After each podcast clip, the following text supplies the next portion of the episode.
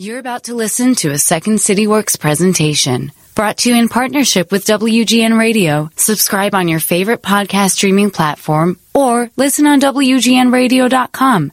And be sure to share. The Second City is back open for live shows, classes, and customized corporate workshops and events. But we also have all those things available in virtual formats. For more information, go to secondcity.com. Second City is excited to work with Amazon as part of their new and exciting app called AMP. AMP is a home where anyone can create live radio style shows alongside some of the biggest names in the entertainment industry, including ours. Join the Second City live every Thursday at 5 p.m. Central Time for our show, Second City Public Radio. SCPR is an interactive weekly lampoon of all things public radio. Each week, our host and an ever expanding panel of Second City characters open up the lines to listeners from around the U.S. to ask questions and offer us opinions on a slew of wide reaching subjects. Download the app and don't forget to tune in. AMP Thursdays at 5 p.m. Central Time. Oh, I think you're going to enjoy my conversation with Brian Elliott, uh, who is the executive leader of Future Forum, which is a consortium backed by Slack uh, and founding partners Boston Consulting Group, MillerKnoll, and Management Leadership for Tomorrow. Uh, he has spent three decades leading teams and building companies as a startup CEO at Google and now at Slack, where he is a senior vice president. And he's the co author of a new book how the future works, leading flexible teams to do the best work of their lives. Enjoy the pod.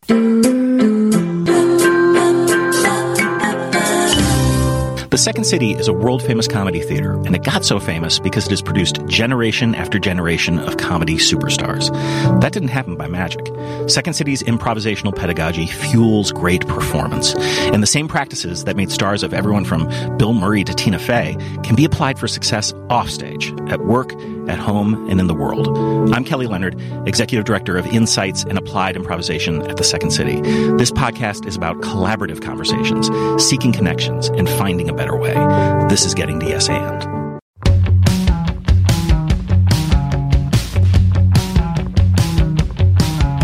Days can't be counted by the money spent. Today was just another letter left unsaid. Days can't be counted by the time to rent. Tomorrow's just another like the one that comes next. The corner of the highway that leads to the job at the desk by the boss with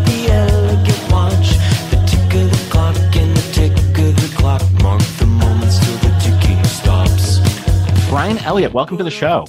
Thanks for having me, Kelly. In the introduction to your new book, you note that although Slack is a product that enables distributed work among distributed teams, pre COVID, only 2% of your workforce was working remotely. And I'm curious if, even for yourself, you had some hesitation on the idea that so much work could be accomplished out of the office. Oh, I, I definitely did, and we definitely did. So okay. I've got you know 30 years of professional experience myself uh, working in offices and the sort of default assumption, which was the office was the primary place where work gets done. I spent, you know, years both as a consultant and then, you know, startup CEO and then at Google before coming to Slack. And, you know, there's just so many times when, um, you know, thinking back, you would get into, you know, get into the car or get on a bus, uh, to be in the room where it happens. Uh, right. because that sort of pressure around uh, the assumption that uh, you kind of need to be there uh, was a pretty big deal. Uh, and so for all of us, I think it's been a major shift in in sort of blowing a lot of pieces of conventional wisdom out the door. So I'm curious. So in our case, of course, it's a live theater. You can't do that virtual, but and especially in our corporate division, we pivoted right away and we were doing virtual workshops and keynotes and so like i was as busy as ever and prior to this, I would never have said that you could do it. So yeah. I got converted pretty quickly. Was that the same thing that happened with you? It was. It, so it was actually interesting because so we've been having this conversation. I was part of the product and engineering leadership team uh, prior to the pandemic. We've been having this conversation pretty heavily for like the year or two prior to the pandemic about what could be done with a remote team. You know, if we if we just spun up a remote team, what would that look like? And there were there were pros and cons to it. And we basically waffled around it a lot, ended up not doing it because there were a lot of fears, not only around productivity, but around creativity and innovation and sense of belonging among people. And so what happened was when the, when the shift came, which, you know, we weren't sure we would make it effectively either. Um, we all sort of started looking at, you know, both the data, talking to people, conducting surveys, there are a lot of people who are personally very challenged, right? Think about all the folks that had small kids at home that were dealing with um, uh, sickness, with with ill relatives, with you know horrible uh, issues in some cases. But at the same time, we're watching, you know, um, productivity didn't really take a hit as, as some people feared. We weren't too worried about that. Where it got really interesting is when we started digging in on things like the quarterly planning cycle that no one had ever done in distributed fashion before. And we had to reinvent a lot of things around that process, the tools that we used, how you touched base on it, how you hosted the discussions. But we found ways to make it uh, actually just as effective, and in some cases, even even better because you could be more inclusive of of more people. Um, the concept of you know everybody needs the whiteboard from a brainstorming perspe- perspective, which still persists to this day there are lots of ways to think about creativity and innovation and how you give people the time and space uh, to you know think on their own about whatever the prompt is concept called brainwriting uh, get them you know sort of developing the, the, idea on their own and then bring it together as a group uh, and the benefit that you then get is uh, if you then throw all those ideas into a pile literally into a document or whatever else together at the same time you're not going to have that sort of group think filter that happens, you know, when mm-hmm. someone is physically standing in front of a whiteboard. Uh, and so there's just really interesting stuff that's come out of this that we've seen both in our research and in practice uh, at Slack. And one of the core elements you talk about, and I want to stop for a second and say you, you don't use words like remote work. You talk about flexible work. And I, I think you do that very purposely because you say the first thing to understand is that it isn't just about where people work, it's about when people work. That's, That's not right. something a lot of people talk about. That's right. There's so much of the conversation that revolves around how many days a week will somebody be allowed to work from home, which is yeah. sort of the tip of the iceberg. Um, and when we when we've polled people and looked at it, so we do Future Forum Pulse is a survey instrument that we've been running for two years now. It's it's a bit over ten thousand um, office workers, knowledge workers around the globe that we that we poll, and uh, location flexibility is important to people. They want to come together. Most people want some form of hybrid. They want some episodic getting together, mostly for relationship building. But schedule flexibility is even more important. Um, when we poll people, 94% of people want some form of schedule flexibility and 79% want location flexibility. But that schedule flexibility, when you think about it, is really breaking with another habit of, you know, nine to five, five days a week in the office is where work gets done. And schedule flexibility is a couple things. It's not jamming days nine to five full of meetings, which unfortunately right. has been happening during the pandemic. Um, because when that happens, you're basically saying, um, great, I will get my real work done, you know, at night after the kids are in bed or after dinner. Um, the, the other challenge is exactly the issue of, you know, there are different groups that need flexibility in different ways. And in particular, schedule flexibility is really important to, um, to caregivers. Yeah. Uh, and in the U.S., uh, more often than not, it's it's even more important to uh, women with children than men with children, uh, to give them you know ways in which with, with your team you can figure out some constraint around uh, time together every day, but also uh, time to do independent work, or to do that when it's effective for you or when you're not bearing other responsibilities. We got a phrase in improvisation. You should see all obstacles as gifts. So the gift here is not just the caregiver now, but it's the caregiver of the next 5, 10, 15 years because I mean we're screwed in many ways in terms of what we're looking at, right?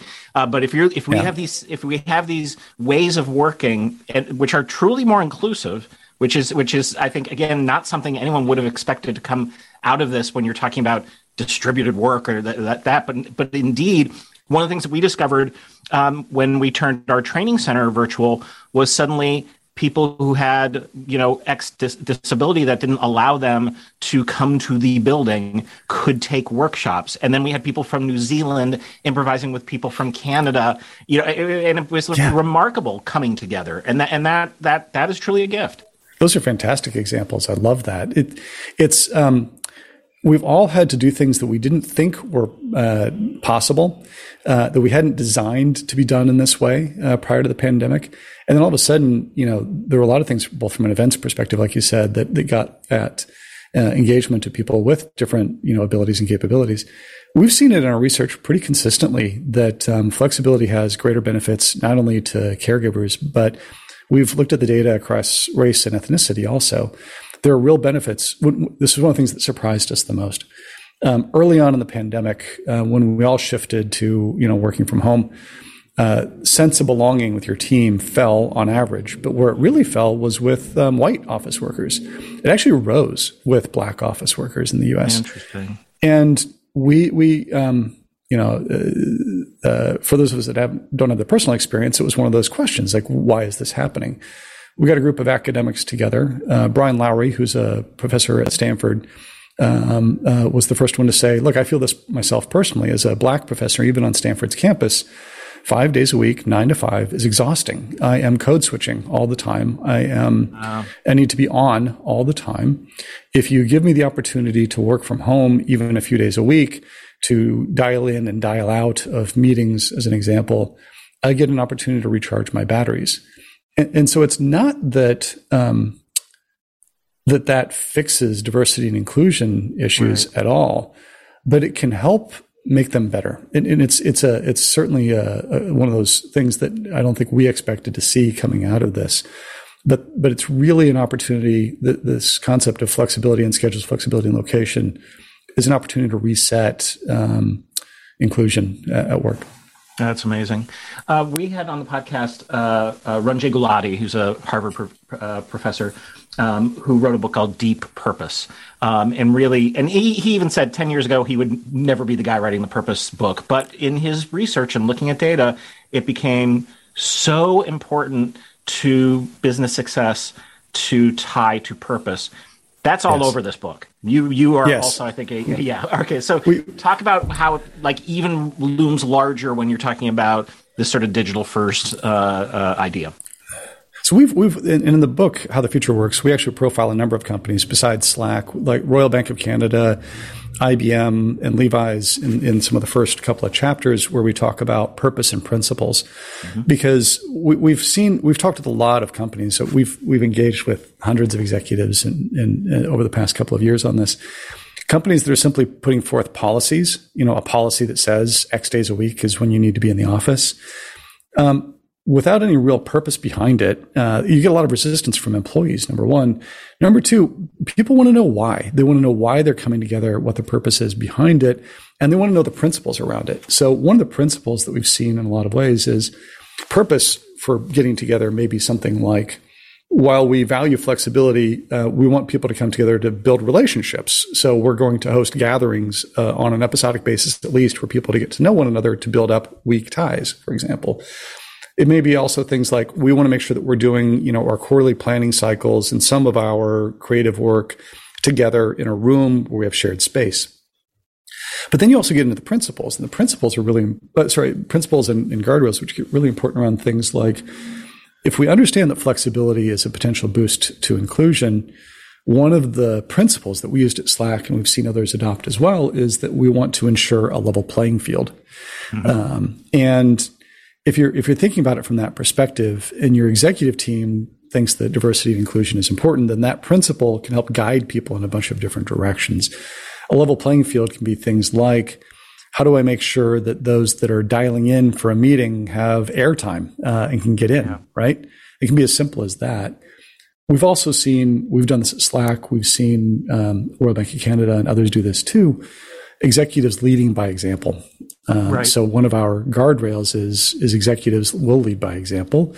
If you say that your employees can be flexible in where and when they work, then your employees can't your your executives, sorry, can't all be showing up five days a week, yeah, uh, right. nine to five in the corner office.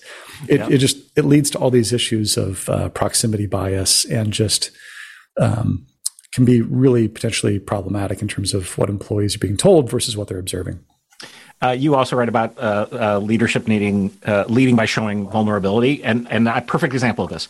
Uh, so my son and I have this thing where we're ranking the top Italian beefs in Chicago. We've been doing it for like two years. so Portillo's? what's uh, the top one is Johnny's in Elmwood ah, Park. Okay, so good. What's your favorite? Portillo's. Oh man, you gotta you gotta come back here. I'm gonna show you a promised land of Italian beefs that I, I like a Portillo's, uh, but doesn't even touch the top ten. Not All right. close. Wow. Wow. I, And they're see, all- the problem is, this is the it's been 20 years since I lived in Chicago. Right. So I'm uh, really here's the great thing about it. Like it takes you to the like these far out. Like I was in Cicero, so we were we were Oh, driving this on Saturday uh, to Cicero, and Nick wants to be an actor.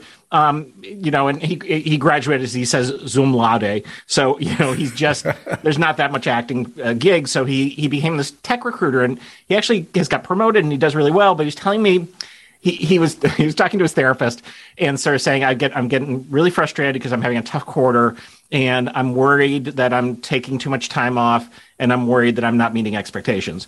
And her advice was you look you really like your boss, right? And yep. Goes, ask him. So he set up a call with John Johnny and he basically both things.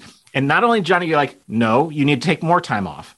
Uh, and B, you were exceeding expectations before, you're exceeding expectations now. Then he shared the story that when he was um, basically Nick's uh, level of experience at the company, he and the, the guy who's the top sales guy now were both on the watch list to be fired.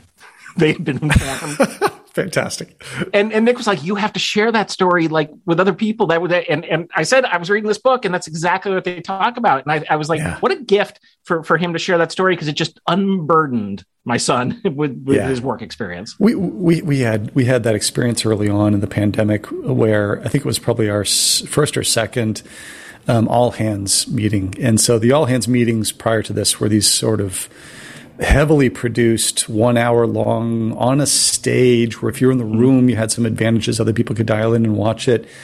Um, you know uh, very you know in-depth productions. I think it was the first one because it was all of i think 15 or 20 minutes intentionally and it was kind of the i think it was the six most senior people in the company that were each supposed to do a like a one two three. Like what are your top given everything that's going on what are the most important things uh, in your area that you're worried about or concerned about?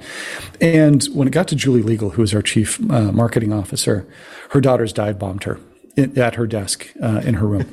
And it may have been planned um, but it was the the outpouring of love and emotion, especially from the other um, moms uh, at work, was through the roof. Sure. And it was just this moment of we're all in this together. We're all dealing with kind of you know a level of insanity that we weren't expecting, uh, and and I think it's it's made a lot of executives um, walk a little bit in the shoes of more of their employees, which I, I hope more of them continue to do. Um, it's made them more available uh, and approachable, and and I think you know some of that comes from uh, you know the the pandemic and what happens there. Some of it comes from this sort of shift to to digital as well, because again, if you were spending you know all of your days on the C-suite floor of uh, of a corporate headquarters in the building. Um, the the odds that somebody ran into you and got to uh, uh, interact with you was pretty low. Versus the more you're doing your ask me anything's, right? The more that you're um, doing these things on video, and a lot of companies have done them more frequently. The more people actually get to know what's on your mind, um, and uh, and feel like they can trust you. We talked a bunch about this in the podcast because we have a collaboration we did at the University of Chicago called the Second Science Project, which looked at behavioral science through the lens of improvisation. And, and one of the um, uh, scientists who work with Nick Epley has all this research on uh, people being reluctant to share specifics with them with, with others when those are the things where we find our connection. So in these virtual formats, like bring me your dogs, bring me your cats. What what is the Yeah. what were you reading? What's behind you on the bookshelf? Like all of that stuff, I think Yeah. has that that other quality of like letting us in. And it's not to say that like in person isn't important. It's crucially important. It just doesn't have to be everything. Um, and That's to right. that point, oh, I was, this is what I was going to ask. So I, I've been doing a thing lately in my keynotes where I ask people how many people like raise your hand either virtually or if I'm in a room if you if you've um, uh, ever worked in a place that you would qualify as functional rather than dysfunctional, and no one raises their hand. No one. The other, the thing I think I could add to it is who enjoys meetings. Oh yeah, absolutely. Who's going to raise their hand on that? Absolutely not. All right, so The- you the- guys aren't fans. We we are not fans. It is interesting though because there's a balance that we all have to strike. One of the things that's that's really been a huge challenge is this. Um, middle managers are the ones that have had the hardest time. You know, the frontline manager, who's especially a new manager over the course of the past couple of years, who's probably not very well trained, who probably doesn't have the tools and the support, net, let alone the network.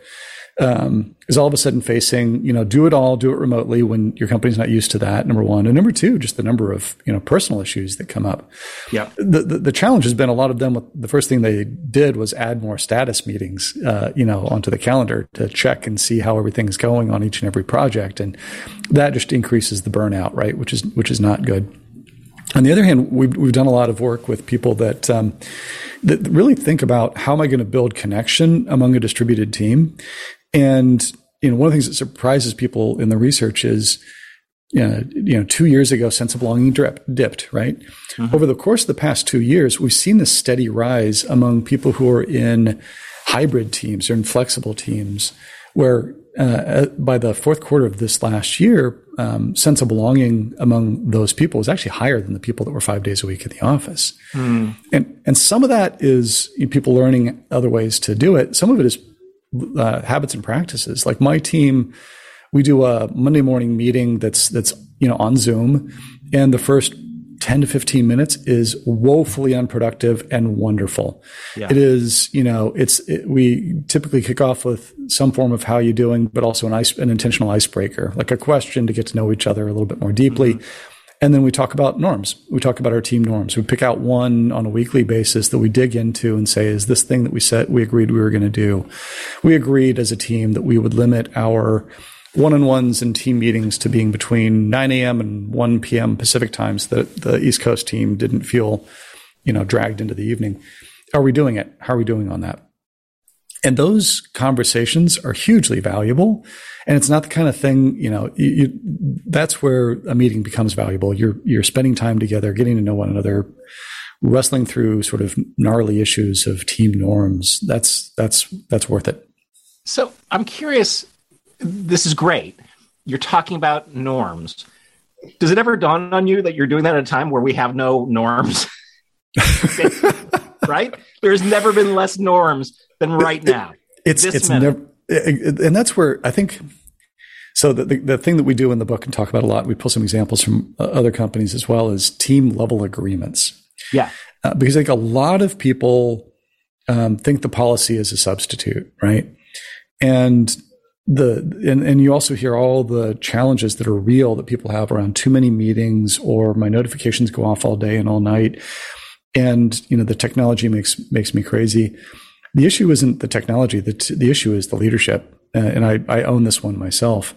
Uh, it, these you know team level agreements laying out now how frequently do we get together is one of the questions. And why do we get together? Mm-hmm. and having that as a conversation is really important but also things like how do we how do we put some boundaries around the hours? Right. What you know what what types of issues on this team get escalated off hours? And if we're going to have an issue off hours, how will you be notified about it?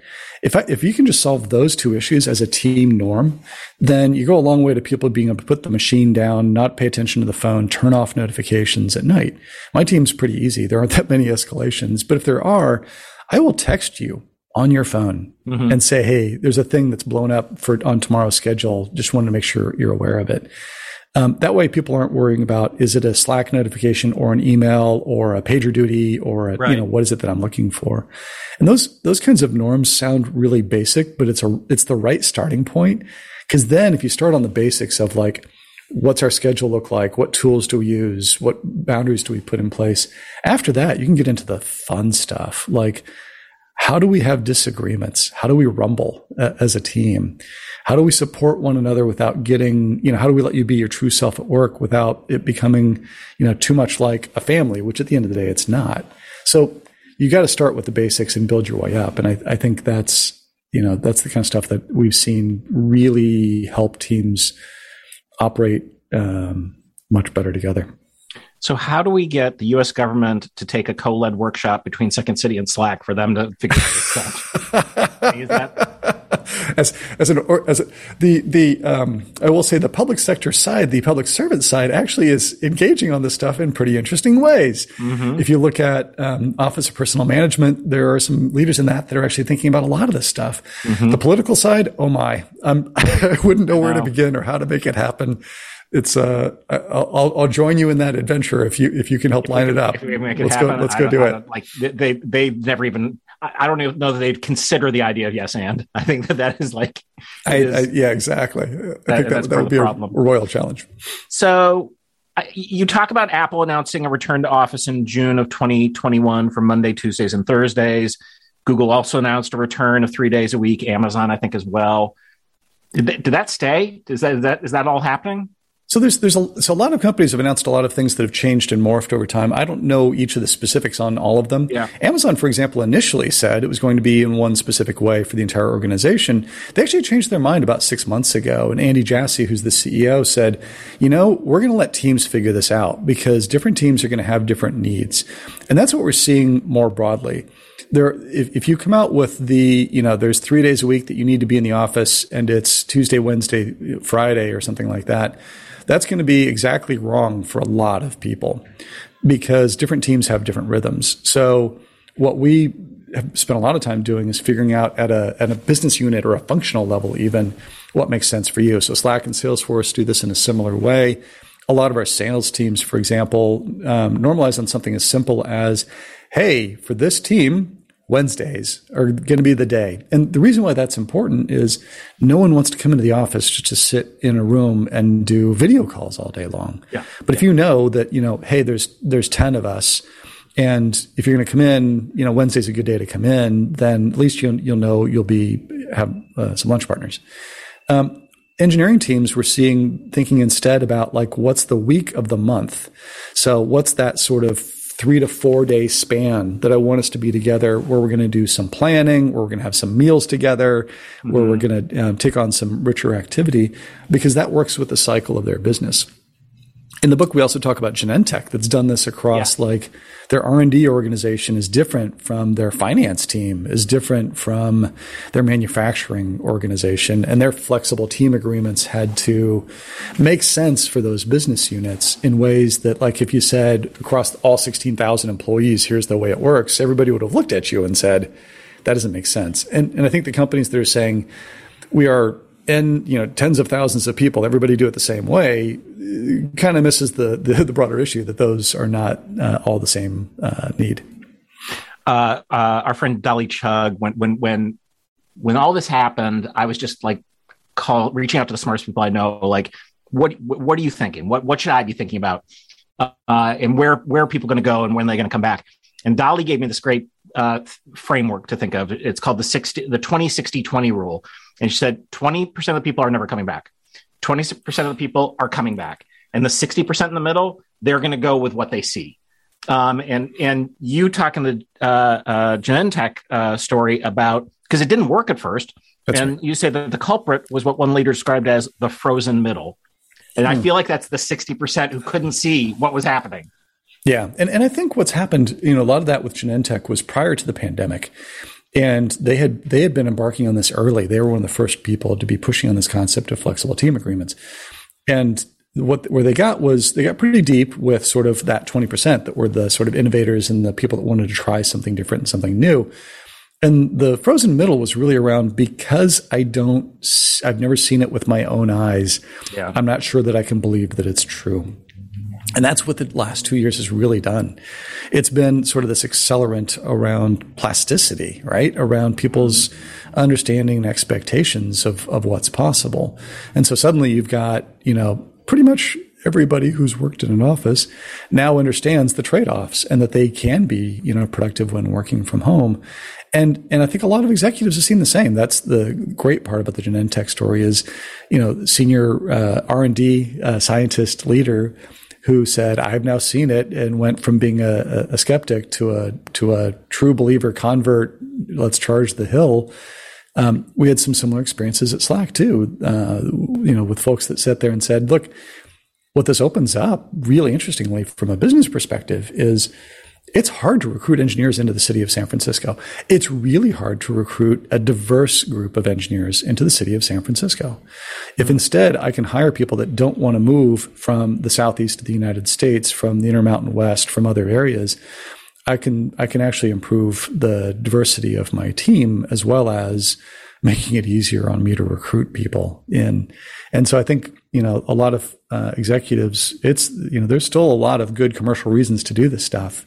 Yeah. It's around the fact that you've got a much broader, more diverse uh, talent pool, and if you're focused on can they deliver outcomes as opposed to how often they show up, you're focused on the right thing too.